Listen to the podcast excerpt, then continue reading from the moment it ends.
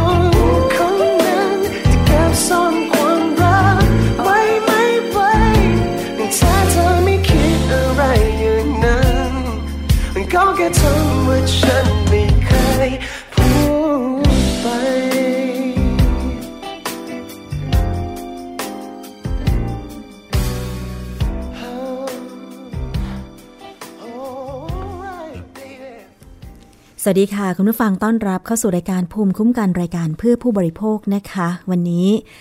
ดิฉันชนะทิพไพรพงศ์อยู่เป็นเพื่อนคุณผู้ฟัง พร้อมกับเพลง แล้วก็เรื่องราวดีๆสำหรับผู้บริโภคนะคะ ที่วิทยุไทย PBS www.thaipbsradio.com ค่ะ ฟังพร้อมกันแบบสดๆได้นะคะ ที่สถานีวิทยุที่เชื่อมโยงสัญญาณ ถ้าคุณฟังจากราชบุรีนะคะก็ มีสถานีวิทยุชุมชนวัดโพธิ์บัลลังก์ FM 103.75เมกะเฮิรตซ์เชื่อมโยงสัญญาณนะคะ แล้วก็มีที่จังหวัดสมุทรสาครค่ะ วิทยุชุมชนปฐมสาคร FM 106.25เมกะเฮิรตซ์สุพรรณบุรีค่ะ ฟังกันได้ที่วิทยุชุมชนคนหนองย่าไซ FM 107.5เมกะเฮิรตซ์นะคะ ส่วนที่กาฬสินธุ์ฟังได้ที่วิทยุชุมชนคนเขาวงค่ะ FM 89.5เมกะเฮิรตซ์ ที่จังหวัดลำพูนค่ะ ฟังได้ถึง 2 อำเภอด้วยกันนะคะ นั่นก็คือ วิทยุชุมชนคนเมืองลี้ค่ะ FM 103.75เมกะเฮิรตซ์และวิทยุชุมชนเทศบาลทุ่งหัวช้างจังหวัดลำพูนนะคะ FM 106.25เมกะเฮิรตซ์ค่ะ ถ้ายังมีสถานีวิทยุไหนนะคะ อยากจะเชื่อมโยงสัญญาณ บอกเรามาได้เลยค่ะ ที่หน้าเว็บไซต์ของเราเว็บไซต์ใหม่ www.thaipbsradio.com หน้าตาเป็น หน้าตาที่สดใสนะคะ มีช่องทางการส่งข้อความอยู่มุมล่างขวามือ ที่เขียนว่า Live Chat นะคะ เราซ่อนไว้แต่เราก็ยังคงอ่านอยู่นะคะ มีคุณการจนาค่ะบอกว่าเข้ามา หน้าจองงงๆมากต้องปรับตัวอีกแล้ว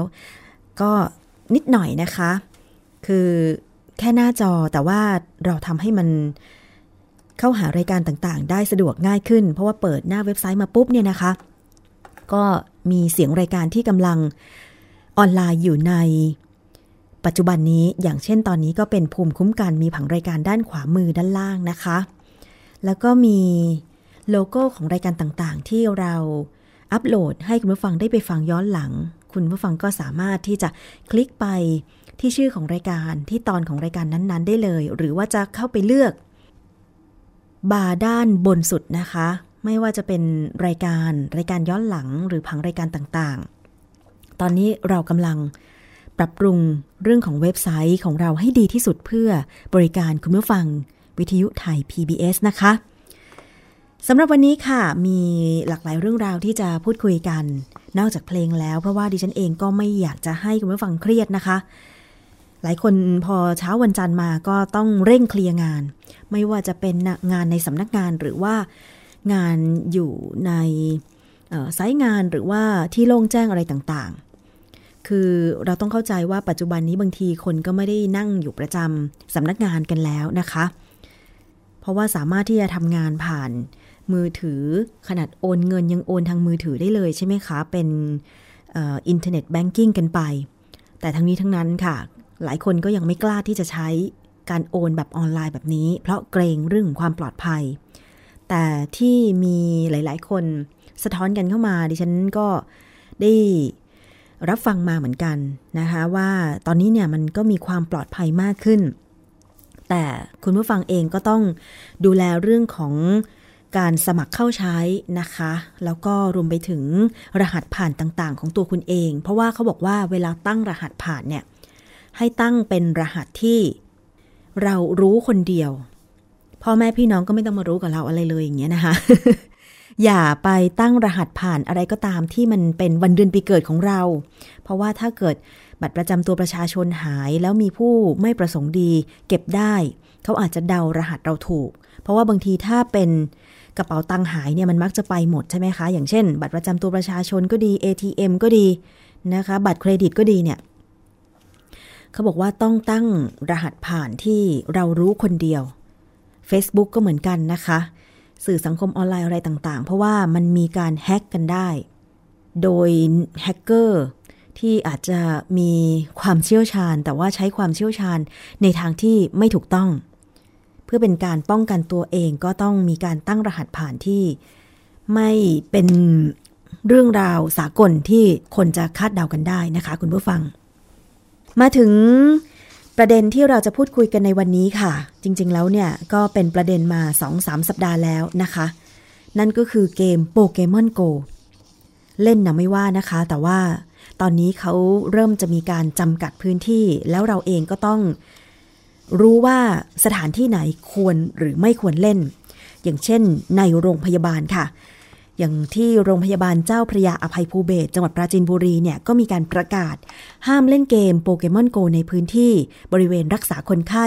หอผู้ป่วยและในพื้นที่มืด พื้นที่เปลี่ยว เพื่อรักษาความสงบเรียบร้อยภายในโรงพยาบาลนะคะ หลังจากได้รับการร้องเรียนว่ามีกลุ่มวัยรุ่นนักล่าโปเกมอนเนี่ยเข้าไปไล่จับตัวโปเกมอนภายในเขตโรงพยาบาล เจ้าพระยาอภัยภูเบศเป็นจำนวนมาก โดยเฉพาะบริเวณทั่วไปในเขตโรงพยาบาลนะคะ อย่างเช่นที่ ด้านหน้าตึกเจ้าพระยาอภัยภูเบศและศูนย์สมุนไพรด้านหลังตึก เป็นที่มืดค่ะ โดยปกติแล้วหลัง 18 นาฬิกาจะไม่อนุญาตให้ประชาชนทั่วไปเข้าออกในบริเวณดังกล่าวนะคะ ประกอบกับในช่วงนี้เป็นช่วงที่กำลังมีเหตุการณ์ความไม่สงบในภาคใต้ ทางโรงพยาบาลเกรงว่าอาจจะมีผู้ไม่ประสงค์ดีเข้ามาแอบแฝง โรงพยาบาลเจ้าพระยาอภัยภูเบศประกาศขอความร่วมมือหรืออประชาชนหรือนักล่านักเล่น เกมโปเกมอนเนี่ยให้หลีกเลี่ยง ไม่ให้ไปจับโปเกมอนในโรงพยาบาล เจ้าพระยาอภัยภูเบศไม่ว่าจะเป็นอาคารผู้ป่วยห้องตรวจรักษาโรค สถานที่มืดที่เปลี่ยวในโรงพยาบาล แล้วก็มีการนำประกาศมาติดห้ามจับ ซึ่งหลาย ๆ วัดนะคะก็มีประกาศว่าห้ามไปเล่นเกมจับตัวโปเกมอนในสถานที่ ดังกล่าวแล้วเหมือนกัน เพราะฉะนั้นนักเล่นเล่นได้ค่ะ แต่ว่าต้องรู้ด้วยสถานที่ไหน ควรหรือไม่ควรเสาร์อาทิตย์ที่ผ่านมาดิฉันก็เห็นนักล่าโปเกมอนเนี่ยโอ้ไปแถวสยามกันเยอะเลยนะคะ ไปนั่งจับโปเกมอนกัน นั่งอยู่เฉยๆโปเกมอนก็มาให้จับ เออ อันนี้ไม่ไม่ไม่เป็นอันตรายเนาะไม่ต้องเดินไปในที่หวาดเสียวกลัวจะ ตกท่อตกถนนหรือว่าได้รับอันตราย อันนี้ไม่เป็นไรค่ะ ก็เล่นก็เล่นตามใจนะคะ อันนี้ก็ไม่ได้ว่าอะไร เพียงแต่ว่าเป็นห่วงเท่านั้นเองสำหรับใครที่ต้องเสาะแสวงหาสถานที่ที่จะไปเล่นอะไรประมาณนี้นะคะ มาดูเรื่องของข่าวไม่ค่อยดีเกี่ยวกับอุบัติเหตุ รถสาธารณะค่ะ จริงๆดิฉันก็เคยพูดหลายครั้งแล้วว่า ไม่อยากจะอ่านเลยนะคะ แต่ว่า ต้องนำมารายงานเพื่อที่จะย้ำเตือน ว่าทุกคนบนท้องถนนเนี่ยควรที่จะระมัดระวัง มีสมาธิในการขับขี่รถให้มากที่สุด ไม่ว่าคุณจะเป็นคนขับรถหรือแม้แต่ผู้โดยสาร เพราะว่าบางทีเนี่ยมันอาจจะทำให้เวลาเราเกิดอุบัติเหตุเราไม่เสียชีวิตหรือไม่บาดเจ็บหนักก็ได้นะคะ มีข่าวอุบัติเหตุเกี่ยวกับรถตู้ที่เเกิดขึ้นนะคะ อย่างเช่น ที่สายถนนสายสงขลาสะบ้าย้อยเขาแดงค่ะ ปรากฏว่าเป็นอุบัติเหตุรถตู้โดยสารที่ติดตั้งถังแก๊สเป็นเชื้อเพลิง ชนกับรถกระบะนะคะ บริเวณถนนสายลำไพลสะบ้าย้อย หลายท่านคงเห็นภาพแล้ว แต่ที่น่าเสียใจก็คือว่า พอรถชนปุ๊บเนี่ยนะคะ ไฟลุกท่วม ไฟไหม้รถตู้ แล้วมีผู้เสียชีวิตในจุดเกิดเหตุถึง 4 คนด้วยกันนะคะ รถตู้คันที่เกิดเหตุก็เป็นรถตู้โดยสารสายสงขลาสะบ้าย้อยค่ะ ทะเบียน 10ขีด4892 สงขลานะคะ มีนายประกอบอุ่นตรีจันเป็นคนขับ ไปชนกับรถกระบะหมายเลขทะเบียนทอผู้เท่าบอใบไม้ 2214 กรุงเทพมหานครค่ะ บนถนนสายลำไพลสะบ้าย้อยนะคะ แล้วก็ส่งผลให้เกิดไฟลุกไหม้รถตู้คันดังกล่าว มีผู้เสียชีวิตติดอยู่ในรถหนึ่งคน แล้วก็กระเด็นออกมานอกรถหนึ่งคน มีผู้บาดเจ็บสามคน ส่วนรถกระบะเนี่ยมีผู้เสียชีวิตหนึ่งคน และเสียชีวิตที่โรงพยาบาลอีกหนึ่งคน ซึ่งเจ้าหน้าที่ตำรวจก็ยังคงสอบสวนหาสาเหตุกันอยู่นะคะว่า รถคันไหนเป็นฝ่ายผิด ยังอยู่ในระหว่างการตรวจสอบพยานที่พบเห็น แล้วก็สอบถามผู้ที่รอดชีวิตเพื่อให้ปากคำในการ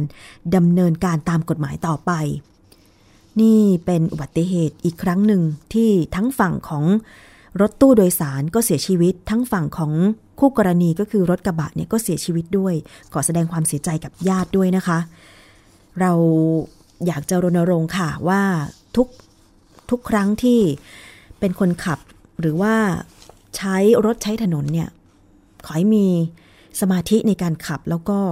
ตั้งอยู่บนความไม่ประมาทนะคะ เพื่อความปลอดภัยของทุกคน ไม่ว่าจะเป็นเรื่องของความเร็ว หรือว่าการปฏิบัติตามกฎจราจรนะคะ อีกอุบัติเหตุหนึ่งอันนี้ก็เป็นรถตู้เหมือนกัน รถตู้บรรทุกผู้โดยสารก็ไปเกิดอุบัติเหตุเสียหลักพุ่งชนต้นไม้ข้างทางที่ ถนนพหลโยธิน สายกำแพงเพชรถึงตาก เหตุการณ์นี้ก็มีผู้เสียชีวิต2คนแล้วก็บาดเจ็บอีกหลายคนนะคะ อยู่ในพื้นที่ของสถานีตำรวจภูธรโกสัมพีนคร จังหวัดกำแพงเพชรค่ะ เป็นรถตู้หมายเลขทะเบียนกไก่ขอไข่1110 นะคะ เสียหลักชนต้นไม้ข้างทาง บนถนนพหลโยธิน ขาขึ้น สายกำแพงเพชรตากค่ะ มีผู้บาดเจ็บแล้วก็เสียชีวิตนะคะ ปรากฏจุดเกิดเหตุเนี่ย สภาพรถตู้ที่ชนก็บริเวณด้านหน้ารถตู้พังยับเยินเลยนะคะ มีผู้เสียชีวิตภายในรถสองคน เป็นชาวจังหวัดกำแพงเพชรค่ะ ก็คือผู้ที่โดยสารมาชื่อนางแก้วเกิดสุวรรณคนขับก็คือนายจิรศักดิ์ประเสริฐสุวรรณนะคะ ซึ่งทางด้านผู้เห็นเหตุการณ์ก็ให้ข้อมูลบอกว่าเห็นรถตู้คันเกิดเหตุขับมาด้วยความเร็ว จากนั้นก็เริ่มลงข้างทาง แล้วก็พุ่งชนต้นไม้ข้างทางนะคะ เบื้องต้นทราบว่ารถตู้คันที่เกิดอุบัติเหตุ เป็นรถตู้ของวัดเขาถั่วแปบ ในพื้นที่อำเภอเมืองจังหวัดกำแพงเพชรค่ะ มีผู้โดยสารมาบนรถ 9 คน ออกเดินทางจากวัดในช่วงกลางวันเมื่อวานนี้นะคะ เพื่อจะไปทำบุญที่วัดเขาสุกิจจังหวัดตาก แต่ว่าก็มาเกิดอุบัติเหตุเสียก่อน ถือว่าเป็นรถตู้โดยสารเหมือนกัน ถึงแม้ว่าจะไม่ใช่รถตู้โดยสารสาธารณะ เพราะว่ามีการบรรทุกผู้โดยสารเพื่อจะไปทำกิจธุระ อันนี้ก็ขอแสดงความเสียใจกับญาติด้วยนะคะ ไม่อยากให้เกิดค่ะ แต่ทั้งนี้ทั้งนั้นในเรื่องของอุบัติเหตุเนี่ย ก็มี การเยียวยาชดเชยความเสียหายอย่างรถตู้โดยสารสาธารณะ ก็ต้องไปดูค่ะ ประกันภัยภาคบังคับ อันนี้มีแน่นอนนะคะ ผู้โดยสารหรือว่าญาติ ก็สามารถที่จะเรียกร้องการชดเชยเยียวยาได้จากทั้งประกันภัยภาคบังคับ และประกันภัยภาคสมัครใจ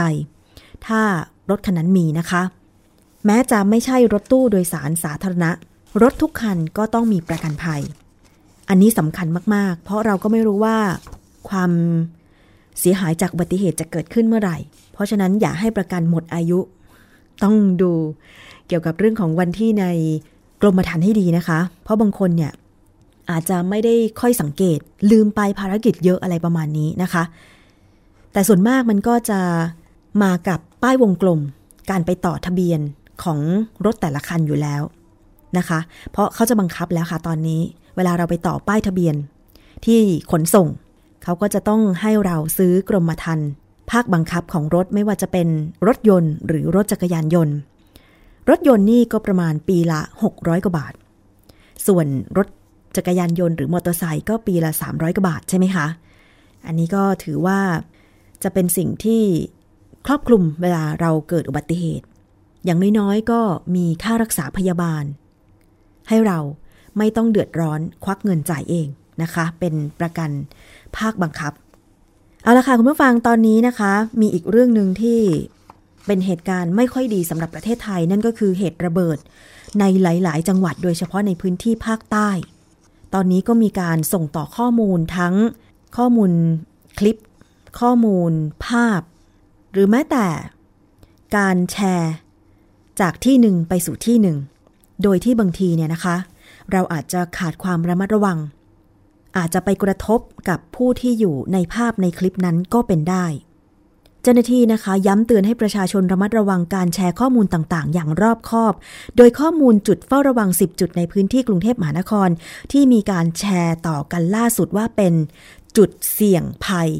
ซึ่งจริงแล้วเป็นข้อมูลเก่าตั้งแต่ปี 2558 ค่ะส่วนข้อมูลผู้ได้รับบาดเจ็บจากเหตุวินาศกรรมที่เกิดขึ้นในพื้นที่ 7 จังหวัดภาคใต้ ขณะนี้ก็มีผู้ที่รักษาตัวอยู่ในโรงพยาบาลรวม 22 คน ทุกคนอาการปลอดภัยและรัฐบาลจะเป็นผู้รับผิดชอบ ค่าใช้จ่ายทั้งหมดนะคะนายแพทย์โสพลเมฆทนปลัดกระทรวงสาธารณสุขเปิดเผยบอกว่า ความคืบหน้าเกี่ยวกับการดูแลรักษาผู้บาดเจ็บจากเหตุระเบิดและเหตุเพลิงไหม้ที่มีผู้นอนพักรักษาตัวในโรงพยาบาลขณะนี้ 22 คน เป็นคนไทย 14 คน และชาวต่างชาติ 8 คน ขณะนี้กลับบ้านได้แล้ว1คน โดยทุกคนมีอาการปลอดภัย และอยู่ในความดูแลของทีมแพทย์อย่างใกล้ชิดค่ะ ค่ารักษาพยาบาลค่าใช้จ่ายต่างๆ ทางรัฐบาลจะเป็นผู้รับผิดชอบทั้งหมดนะคะ ขณะนี้ที่จะต้องทำก็คือการดูแลเยียวยาจิตใจของญาติผู้เสียชีวิต และก็ผู้ที่บาดเจ็บ กระทรวงสาธารณสุขได้ส่งทีมช่วยเหลือเยียวยาจิตใจ ผู้ประสบภัยลงพื้นที่ใน จุดต่างๆ ที่ได้รับผลกระทบจากเหตุรุนแรงดังกล่าวแล้วนะคะ โดยผลการเยียวยาจิตใจผู้บาดเจ็บและครอบครัวผู้เสียชีวิต ที่จังหวัดตรังค่ะ สุราษฎร์ธานีและประจวบคีรีขันธ์ผู้บาดเจ็บและญาติยังอยู่ในภาวะตระหนก วิตกกังวลกับเหตุการณ์ที่เกิดขึ้นนะคะ ส่วนครอบครัวผู้เสียชีวิตยังอยู่ในภาวะเศร้าโศกกับเหตุการณ์ที่เกิดขึ้น ซึ่งทีมสุขภาพจิตก็จะมีการติดตามประเมินสภาวะจิตใจของผู้บาดเจ็บและสูญเสียอย่างใกล้ชิดและต่อเนื่องค่ะ แล้วก็ส่วนที่มีการแชร์ ข้อมูลในสังคมออนไลน์เกี่ยวกับพื้นที่อันตราย 10 จุดเสี่ยงในกรุงเทพมหานครนะคะ อันนี้ก็มีทางด้านของนายทหารค่ะ พันเอกนพสิทธิ์สิทธิพงศ์โสพล ผู้บังคับการกรมทหารม้าที่ 1 รักษาพระองค์กล่าวว่า ข้อมูลดังกล่าวไม่เป็นความจริงนะคะ เป็นข้อมูลเก่าที่เคยมีการแจ้งเตือนในช่วงที่เกิดเหตุระเบิดแยกราชประสงค์ เมื่อปี 2558 แล้วค่ะ สำหรับพื้นที่ทั้ง 10 จุด ซึ่งส่วนใหญ่เป็นพื้นที่เชิงสัญลักษณ์ เจ้าหน้าที่ยังคงดูแลรักษาความปลอดภัยอย่างเข้มงวดตามปกติ โดยมีทหารกองกำลังรักษาความสงบเรียบร้อย แล้วก็ตำรวจสันติบาล ปฏิบัติหน้าที่ตามปกตินะคะ อันนี้ก็แจ้งเตือนสำหรับหลาย ๆ ท่านด้วยค่ะ เพราะว่าดิฉันเองก็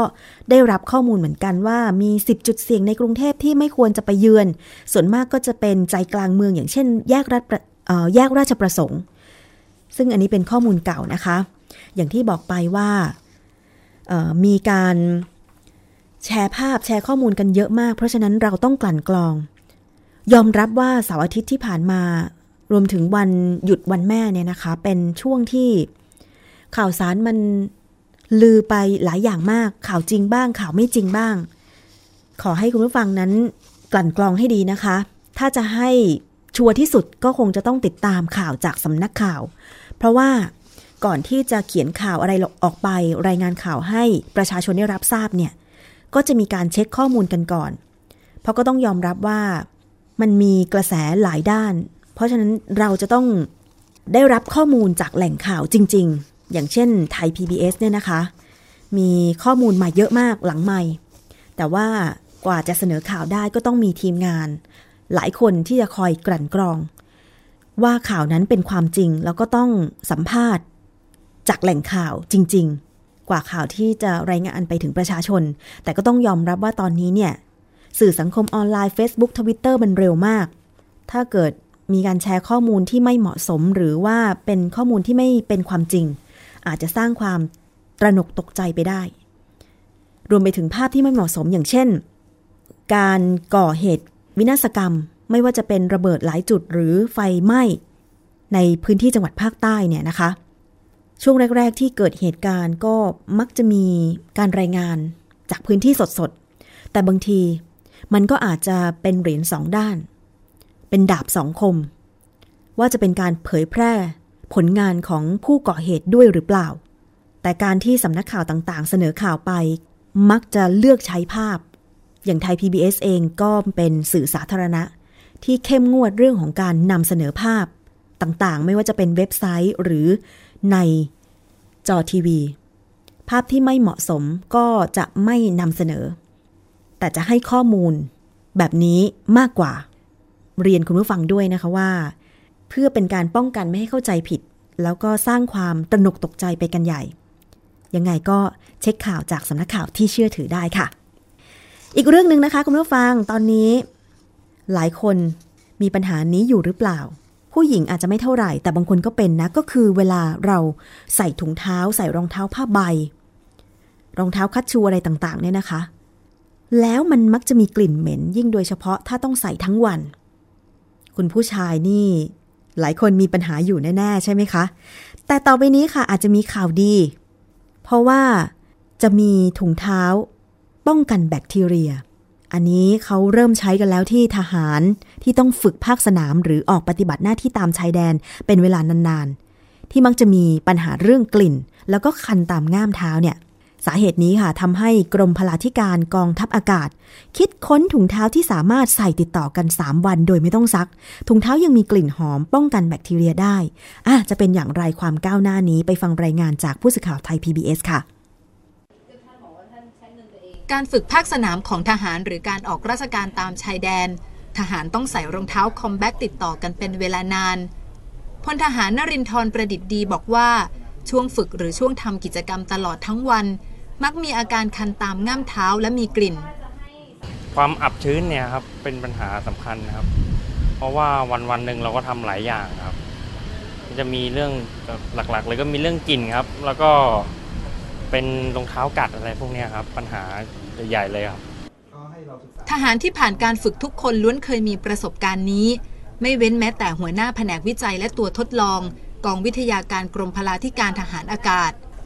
เหตุผลนี้จึงเป็นจุดเริ่มต้นของการคิดค้นถุงเท้าที่ใส่ติดต่อกันได้นาน 3 วัน โดยไม่ต้องซัก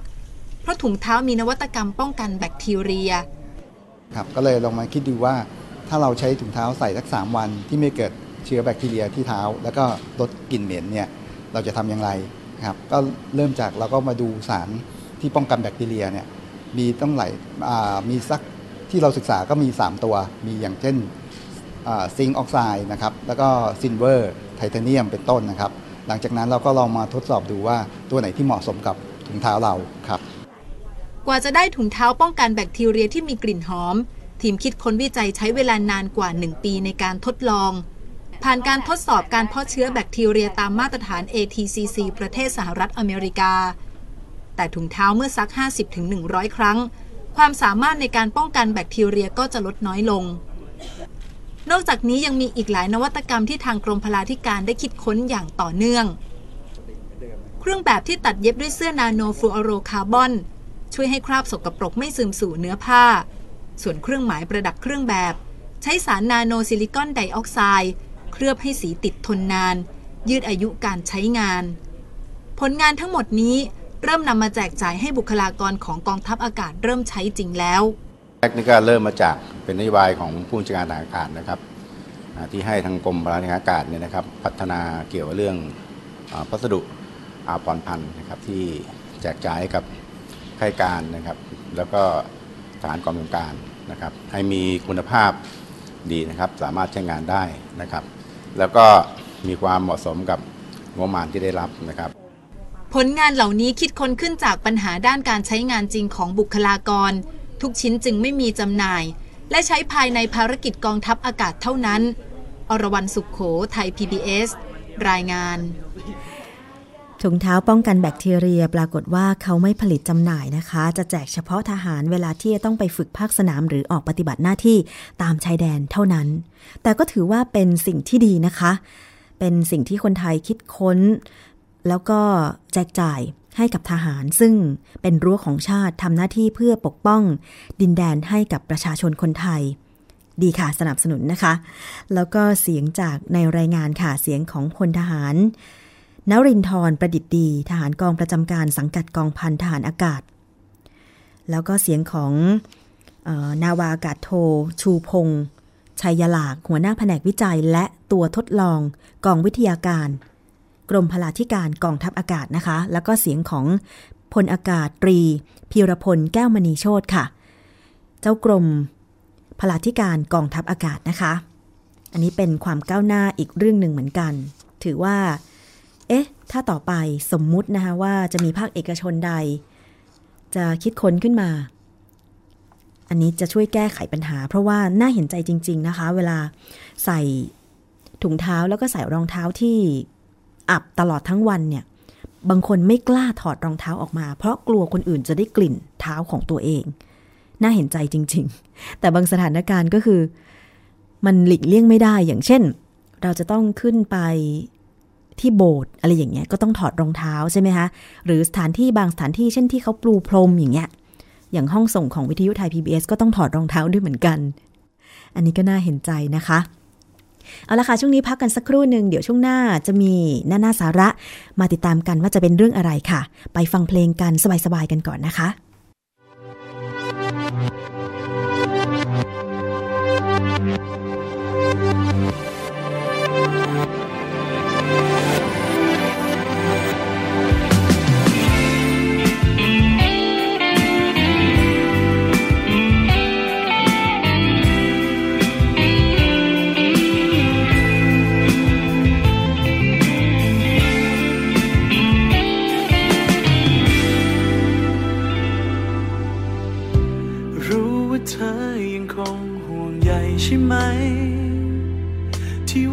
เธอเดินจากไป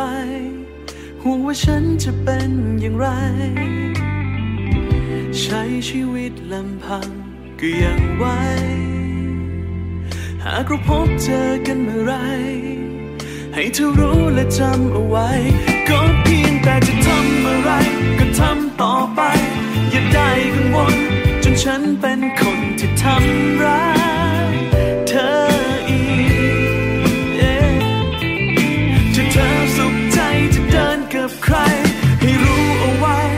ฉันไม่เคยจะเหงา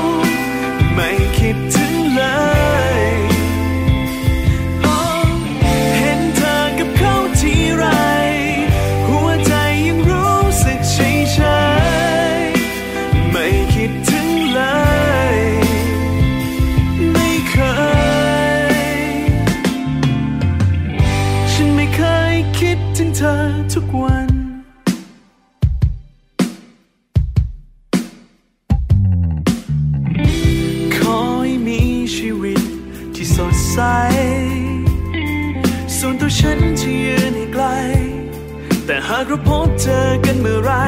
ก็เพียงแต่จะทำเมื่อไรก็ทำต่อไป อย่าได้กังวลจนฉันเป็นคนที่ทำร้ายเธออีก Yeah ถ้าเธอสุขใจจะเดินกับใคร ให้รู้เอาไว้ ว่าฉันไม่เคยจะเหง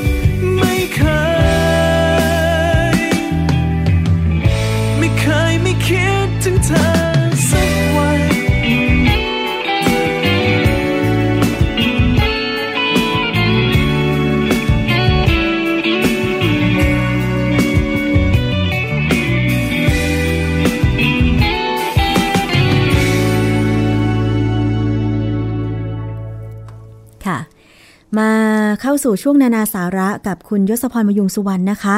วันนี้ใครที่มีปัญหาเรื่องนี้อยู่ ก็มาฟังเกี่ยวกับเรื่องของความอ้วนกันค่ะ เราจะป้องกันไม่ให้เราอ้วนได้อย่างไร นี่ถือว่าเราต้องป้องกันแต่เด็กใช่ไหมคะ เพราะฉะนั้นค่ะวันนี้ คุณพ่อคุณแม่ที่กำลังมีลูกเล็ก ๆ อยู่ หรือแม้แต่วัยรุ่นค่ะ เราจะทำยังไงดีคะ เพื่อไม่ให้เราเป็นเด็กอ้วนหรือวัยรุ่นที่อ้วน ไปฟังจากนานาสาระคุณยศพรค่ะ นานาสาระ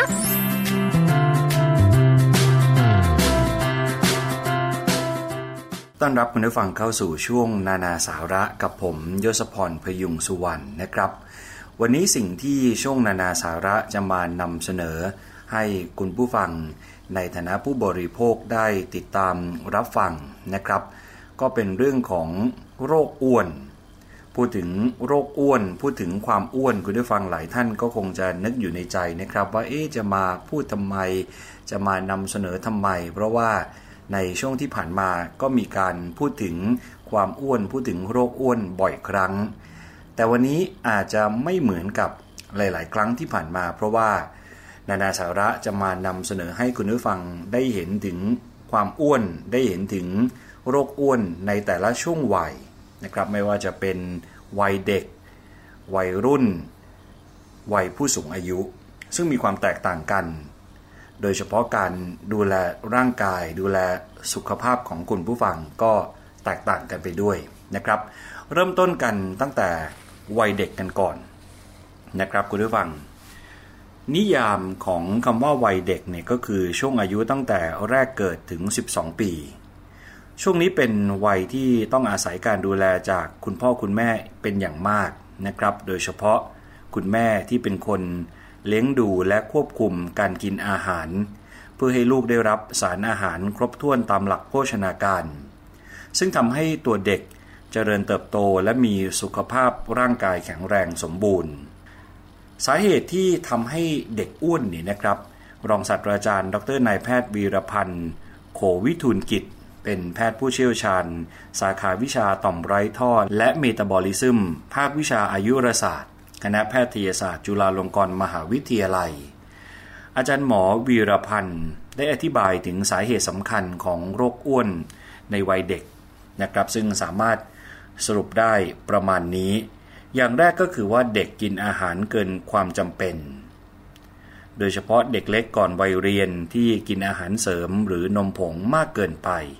นะครับ จนได้รับพลังงานเกินความต้องการของร่างกาย อย่างต่อมาก็คือว่าทัศนคติของสังคมไทย ชอบให้เด็กอ้วน สังคมไทยเนี่ยมักจะมองเด็กอ้วนจำม่ำว่าเป็นเด็กน่ารัก เมื่อโตแล้วเนี่ยเด็กจะผอมเอง เราควรทำความเข้าใจและปรับทัศนคติที่ว่านี้ใหม่นะครับ เพราะว่าเด็กอ้วนมีโอกาสจะกลายเป็นผู้ใหญ่อ้วนในอนาคตอย่างหลีกเลี่ยงไม่ได้ อย่างต่อมาก็คือการกินอาหารไม่มีประโยชน์นะครับ เด็กวัยเรียนต้องเผชิญกับสิ่งยั่วยุมากมายครับ โดยเฉพาะอาหารและเครื่องดื่มที่ให้พลังงานสูง เช่น ขนมกรุบกรอบ เครื่องดื่มที่มีน้ำตาลในปริมาณสูง อาหารที่มีไขมันและโซเดียมเป็นส่วนประกอบหลัก ซึ่งสามารถหาซื้อได้ง่ายมาก ก็เลยส่งผลให้เด็กอ้วนง่ายนะครับ คราวนี้เมื่อทราบสาเหตุแล้วคำถามต่อมาก็คือว่าแล้วจะกินอย่างไรให้สมวัยนะครับ พูดถึงโรคอ้วนในเด็กเนี่ยเป็นเรื่องที่ต้องอาศัยความร่วมมือจากหลายหน่วยหลายฝ่าย ทั้งในระดับนโยบายของรัฐบาล โรงเรียนและชุมชน แต่ที่สำคัญที่สุดนะครับก็คือที่บ้านหรือว่าครอบครัว ที่เป็นหน่วยหลักในการสรรหาอาหารเพื่อดูแลสุขภาพของเด็กๆ รวมไปถึงกิจกรรมที่ควรจะให้เด็กๆ นั้นได้ทำบ้าง เพื่อใช้พลังงาน นอกจากนี้ครับองค์การอนามัยโลกเนี่ยเขาแนะนำวิธีการป้องกันโรคอ้วนในเด็กหลายข้อด้วยกัน นานาสาระก็เลยจะ ยกตัวอย่างมาให้คุณผู้ฟังได้ทราบว่าเออในระดับโลกเนี่ยเขาแนะนำวิธีในการป้องกันโรคอ้วนในเด็กอย่างไร ข้อแรกก็คือควรให้ลูกกินนมแม่ตั้งแต่ชั่วโมงแรกที่เกิดมานะครับ ควรให้ลูกกินนมแม่อย่างน้อย 6 เดือน ควรจำกัดอาหารที่มีไขมันและน้ำตาลปริมาณสูงให้น้อยลง เด็กๆควรจะทานผักผลไม้เมล็ดถั่ว และธัญพืชไม่ขัดสีเป็นประจำ ซึ่งข้อนี้เนี่ยคุณพ่อคุณแม่หลายคนก็กลุ้มใจ เพราะว่าลูกของตัวเองเนี่ยมักจะไม่ค่อยกินผักผลไม้นะครับ แต่ที่เขาแนะนำก็คือว่าเราต้องฝึก เราต้องพยายามในการทำให้ผักและผลไม้เนี่ยไม่ใช่เป็นสิ่งที่น่าเบื่อหน่ายสำหรับเด็ก ไม่ใช่เป็นสิ่งที่น่ากลัวสำหรับเด็ก เราจะเห็นคุณพ่อคุณแม่หลายคนพยายาม สร้างเมนูที่มีผักเป็นส่วนประกอบให้ดูมีสีสัน ให้ดูสดใส น่ารับประทาน ก็เลยทำให้เด็กๆเนี่ยตื่นตาตื่นใจ และหันมาทานผักผลไม้หรือว่าธัญพืชมากขึ้นนะครับ และสุดท้ายก็คือว่าออกกำลังกายหรือมีกิจกรรมเคลื่อนไหวร่างกายอย่างน้อยวันละ 60 นาที เด็กๆไม่จำเป็นจะต้อง อยู่กับที่อย่างเดียวนะครับ พาเขาไปวิ่งเล่น พาเขาไปเดินเล่น ที่ไหนก็เป็นเหมือนการใช้พลังงาน เป็นเหมือนการออกกำลังกายอีกทางหนึ่ง เช่นเดียวกัน นอกจากนี้ครับผู้เชี่ยวชาญด้านโภชนคลินิก ทางด้านเบาหวาน หัวใจ โรคกลุ่มเมตาบอลิก ภาควิชาโภชนาวิทยา คณะสาธารณสุขศาสตร์ มหาวิทยาลัยมหิดล ดรชัตรภา หัตถโกศลนะครับได้แนะนำ การให้เด็กๆ กินอาหารตามหลักธงโภชนาการ ก็คือกินอาหารให้เหมาะสมกับอายุ เพศ ขนาดรูปร่าง และการใช้พลังงานในแต่ละวัน โดยเน้นกินอาหารให้ครบ 5 หมู่และมีความหลากหลายนะครับ เพื่อช่วยสร้างสุขภาพ เสริมภูมิต้านทาน และป้องกันโรค นี่คือในวัยเด็กนะครับที่คุณพ่อคุณแม่มีบทบาทมากครับ โดยเฉพาะ การเลือกอาหาร การเลือกเครื่องดื่มให้กับน้องๆเขา คราวนี้มาดูกันต่อนะครับคุณผู้ฟังที่วัยรุ่นกันบ้าง คือวัยรุ่นเนี่ยช่วงอายุประมาณ 13-19 ปี เป็นวัยที่ติดเพื่อน และต้องการอิสระทางความคิดนะครับ ถ้าจะพูดถึงพฤติกรรมวัยรุ่นในปัจจุบันเนี่ยก็นับว่าเปลี่ยนแปลงไปจากอดีตมากพอสมควร เพราะว่ายุคนี้มีเทคโนโลยีที่สร้างความสะดวกสบาย สร้างความบันเทิงอย่างมหาศาลนะครับ ก็เลยทำให้วัยรุ่น ในปัจจุบันเนี่ยไม่จำเป็นจะต้องใช้พลังงานมากเมื่อเทียบกับวัยรุ่นในอดีต ลองมาดูสาเหตุนะครับที่ทำให้วัยรุ่นอ้วน ข้อมูลจากโครงการสำรวจกิจกรรมทางกายระดับชาติในปีพศ 2555 นะครับ กองออกกำลังกายเพื่อสุขภาพของกรมอนามัยก็พบว่า เด็กและเยาวชนตั้งแต่ระดับมัธยมศึกษาถึงอุดมศึกษาของไทย ใช้เวลาไปกับสื่อออนไลน์และเทคโนโลยีเนี่ยมากขึ้น เช่นการเล่นอินเทอร์เน็ต ดูโทรทัศน์ คุยโทรศัพท์ การแชท โดยใช้เวลาไปกับสื่อเหล่านี้เนี่ยถึงวันละ8ถึง9ชั่วโมงนะครับพอเป็นอย่างนี้เนี่ยก็เลยทำให้ไม่มีเวลาสำหรับการทำกิจกรรมทางกายอื่นๆ เช่นการเล่นกีฬา ตรงกับข้อมูลที่อาจารย์หมอวีรพันธ์ ได้อธิบายสาเหตุโรคอ้วนในวัยรุ่นนะครับว่าออกกำลังกายน้อยลง เพราะว่านอกจากเวลาที่หมดไปกับการเรียนแล้วเนี่ยนะครับ การเล่นอินเทอร์เน็ต สมาร์ทโฟน ก็ทำให้เด็กในวัยนี้เนี่ยไม่มีเวลาในการขยับร่างกาย แน่นอนว่าเมื่อไม่มีเวลาในการขยับร่างกาย ก็ส่งผลให้เกิดโรคอ้วนได้ง่ายนะครับ หรืออย่างการกินอาหารฟาสต์ฟู้ดหรืออาหารจานด่วนเป็นหลักด้วยชีวิตที่เร่งรีบเดี๋ยวต้องรีบเข้าเรียนต้องรีบไปเรียนพิเศษ อาหารจานด่วนก็เลยเป็นเมนูยอดฮิตของเด็กในวัยนี้เด็กในกลุ่มนี้นะครับ เพราะว่าด้วยความที่อาหารเหล่านี้เนี่ยซื้อได้ง่าย ไม่ยากจนเกินไป รวมถึงเป็นค่านิยมที่โก้เก๋ในสังคม ก็เลยส่งผลให้ได้รับน้ำตาล ไขมันและพลังงานที่สูงเกินความต้องการของร่างกายนะครับคุณผู้ฟัง คราวนี้สำหรับวัยรุ่นเนี่ยก็มีเทคนิคเหมือนกันในการป้องกันความอ้วน คือการออกกำลังกายนะครับไม่ว่าจะเป็นการออกกำลังกายแบบไหนก็ช่วยให้ร่างกาย เผาผลาญไขมัน เผาผลาญพลังงานส่วนเกิน เพื่อช่วยป้องกันความอ้วนได้ และยังช่วยทำให้สุขภาพแข็งแรง ป้องกันโรคภัยต่าง นะครับ คุณผู้ฟัง ทั้งนี้ในเรื่องของการออกกำลังกาย ให้ได้ผลดี หรือไม่นั้นเนี่ยก็อยู่กับปัจจัยอื่น ๆ ด้วยอย่างเช่น เพศ อายุ ชนิดการออกกำลังกาย และโรคประจำตัว คุณหมอชนินล่ำซำนะครับเป็นแพทย์ผู้เชี่ยวชาญ ด้านเวชศาสตร์การกีฬา ภาควิชาศัลยศาสตร์ออโทปิดิกส์และกายภาพบำบัดคณะแพทยศาสตร์ ศิริราชพยาบาล มหาวิทยาลัยมหิดล อาจารย์หมอชนินเนี่ยได้อธิบายถึงการออกกำลังกายเพื่อป้องกันโรคอ้วนไว้นะครับว่าการออกกำลังกายที่จะช่วยให้เกิดการเผาผลาญพลังงานได้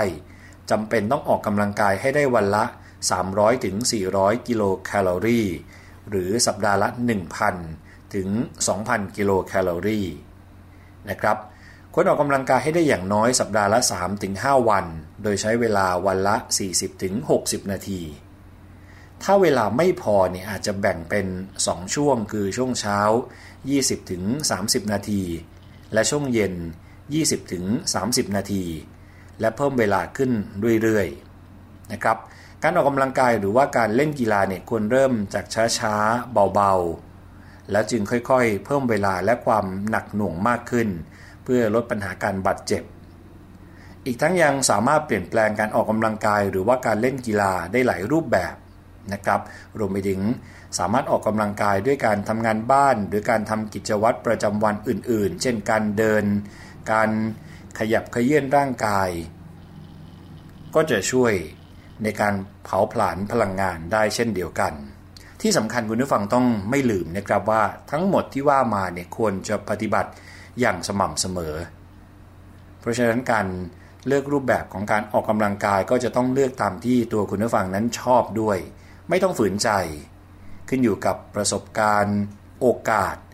อุปกรณ์ และสถานที่ที่เอื้อต่อการออกกำลังกายนะครับคุณผู้ฟังอันนี้คือวัยรุ่นก็ไม่ยากนะครับ เพราะว่าวัยนี้เนี่ยรักสวยรักงามอยู่แล้ว เมื่อมีร่างกายที่ไม่แข็งแรงหรือว่าอ้วนจนเกินไปเนี่ยเขาก็จะเริ่มหันกลับมา ที่จะดูแลร่างกายของตัวเองนะครับคุณผู้ฟัง เดี๋ยวผมมีคำแนะนำเพิ่มเติมนิดหนึ่งก็คือเรื่องของวิธีการเช็คว่าตัวเองนั้นอ้วนหรือไม่อ้วนนะครับหรือว่าน้ำหนักเกินหรือว่าไม่เกิน คุณผู้ฟังสามารถประเมินได้ด้วยตัวเอง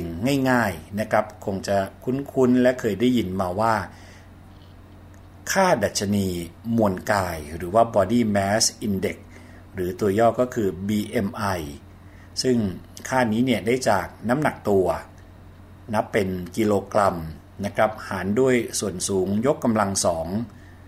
ถ้ามีค่าตั้งแต่ 23 กิโลกรัมต่อเมตร ยกกำลังสองเนี่ยถือว่าน้ำหนักเกิน และตั้งแต่ 25 กิโลกรัมต่อเมตร ยกกำลังสองขึ้นไปเนี่ยคืออ้วนนะครับนี่คือตามเกณฑ์ของคนเอเชีย สิ่งแรกที่คุณผู้ฟังจะสามารถเช็คได้ก็คือ BMI นะครับ Body Mass Index หรือว่าค่าดัชนีมวลกาย ต่อมาอีกค่าหนึ่งก็คือว่าความยาวเส้นรอบเอว ในผู้ชายเนี่ยถ้าวัดได้ตั้งแต่ 90 เซนติเมตร และในผู้หญิงตั้งแต่ 80 เซนติเมตรขึ้นไป ถือว่าอ้วนนะครับคุณผู้ฟังนี่คือวิธีการในการเช็คเบื้องต้นสำหรับคุณผู้ฟังที่อยากจะสำรวจว่าตัวเองนั้น มีโรคอ้วน หรือมีความอ้วนอยู่หรือไม่อย่างไร และนี่คือสิ่งที่นานาสาระมานำเสนอให้คุณผู้ฟังได้ติดตามรับฟังนะครับเป็นเรื่องของการป้องกันความอ้วนเฉพาะวัย วันนี้เป็นวัยเด็กและวัยรุ่นนะครับ ยังเหลือวัยทำงานนี่หลายคนเลยนะครับ ที่กำลังประสบปัญหานี้อยู่ ยุ่งเหลือเกินกับการทำงานเลยไม่มีเวลา ไปออกกำลังกายไม่รู้ว่าจะทำอย่างไรเหมือนกัน เดี๋ยวมีคำแนะนำนะครับ รวมไปถึงผู้สูงอายุ ซึ่งช่วงวัยนี้เนี่ยเป็นช่วงวัยที่การออกกำลังกายเนี่ยก็ทำได้ไม่มากพอนะครับ คือสามารถออกกำลังกายแบบเล็กๆ น้อยๆเนี่ยไม่มีปัญหาคงน่าจะพอทำได้ แต่การออกกำลังกายแบบเล็กๆ น้อยๆเนี่ยส่งผลเหมือนกันคือไม่สามารถที่จะทำให้ร่างกายเผาผลาญได้อย่างเต็มที่นะครับ เพราะฉะนั้นก็ต้องหาวิธีการ ทั้งการควบคุมปริมาณอาหาร การดูแลสุขภาพร่างกายวิธีอื่นเนี่ยประกอบไปด้วย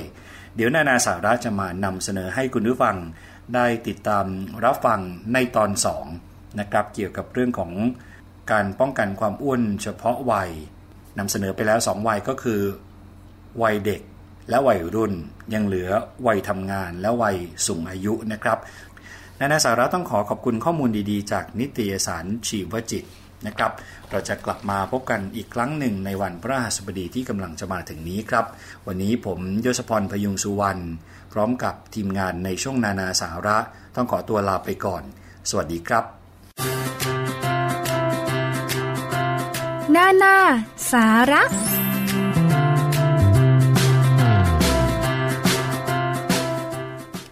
ค่ะ นี่คือนานาสาระนะคะ วันพฤหัสนี้กลับมาติดตามอีกครั้งหนึ่งค่ะ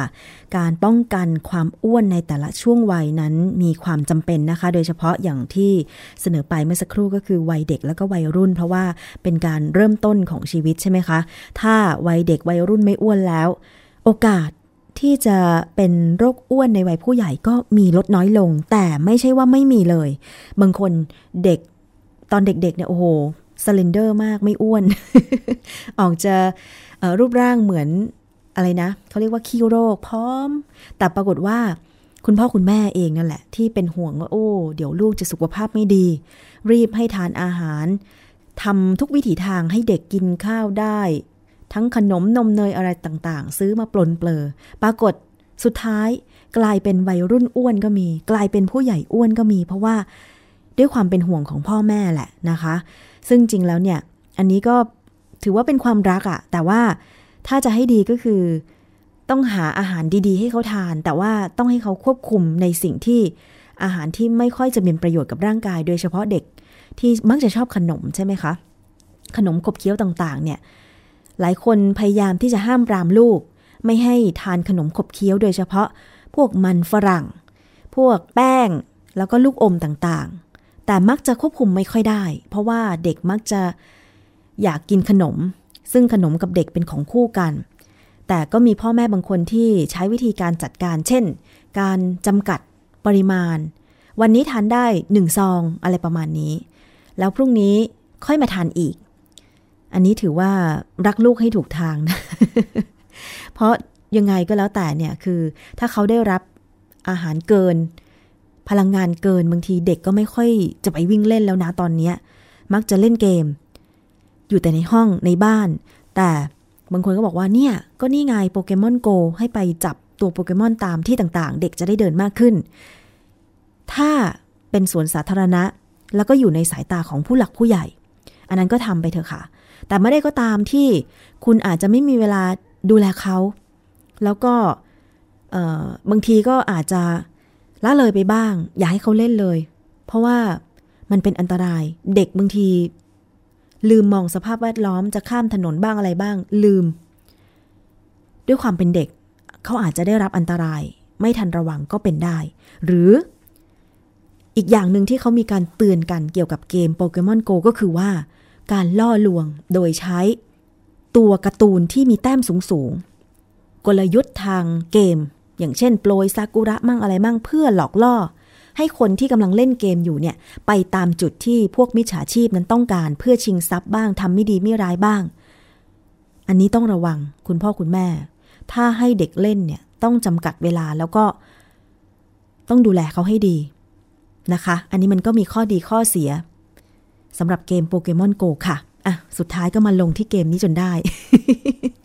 ไม่ว่ากันเนาะตอนนี้คือมันกำลังดังอะค่ะ ใครไม่เล่นก็ไม่สนใจก็ไม่เล่นไปเลย อย่างดิฉันเองก็ไม่เล่นเพียงแต่ว่าติดตามข่าวสารก็เลยพอจะทราบบ้างว่าเขาเตือนอะไรมา ก็เลยนำมาขยายต่อคุณผู้ฟัง มีหลายท่านที่นั่งอยู่กับที่เล่น แต่ว่าพอลุกไปก็ไม่เล่น แบบนี้เป็นต้นสถานที่ที่ไม่ควรก็ไม่เล่นอะไรอย่างเงี้ยนะคะ อย่างที่มีการแชร์กันเมื่ออาทิตย์ที่แล้วก็คือ ทำไมทำไมต้องไปปล่อยตัวโปเกมอนโกที่ใต้สันพระภูมิ แล้วจะมีใครกล้าไปจับไหมอะไรอย่างเงี้ย มันก็ไม่ควรใช่ไหมคะ ถือว่าเป็นสถานที่ที่หลายคนเคารพนับถือใช่ไหมคะ เอาละค่ะ นี่คือรายการภูมิคุ้มกันรายการเพื่อผู้บริโภคนะคะ หมดเวลาแล้วสำหรับวันนี้ พรุ่งนี้ค่ะ กลับมาใหม่ 11-12 นาฬิกาที่วิทยุไทย PBS www.thaipbsradio.com และทางสถานีวิทยุชุมชนที่เชื่อมโยงสัญญาณอีก 6 สถานี แต่ว่าคุณผู้ฟังจะได้เจอเจอกับคุณสวนีฉ่ำเฉลียว แน่นอนว่าก็มีเรื่องราวดีๆ แบบนี้แหละ ให้ผู้บริโภคคุณผู้ฟังได้รับฟังกันนะคะ ดิฉันกลับมาใหม่วันพฤหัสบดี สวัสดีค่ะ เกราะป้องกัน เพื่อการเป็นผู้บริโภคที่ฉลาดซื้อ และฉลาดใช้ ในรายการ ภูมิคุ้มกัน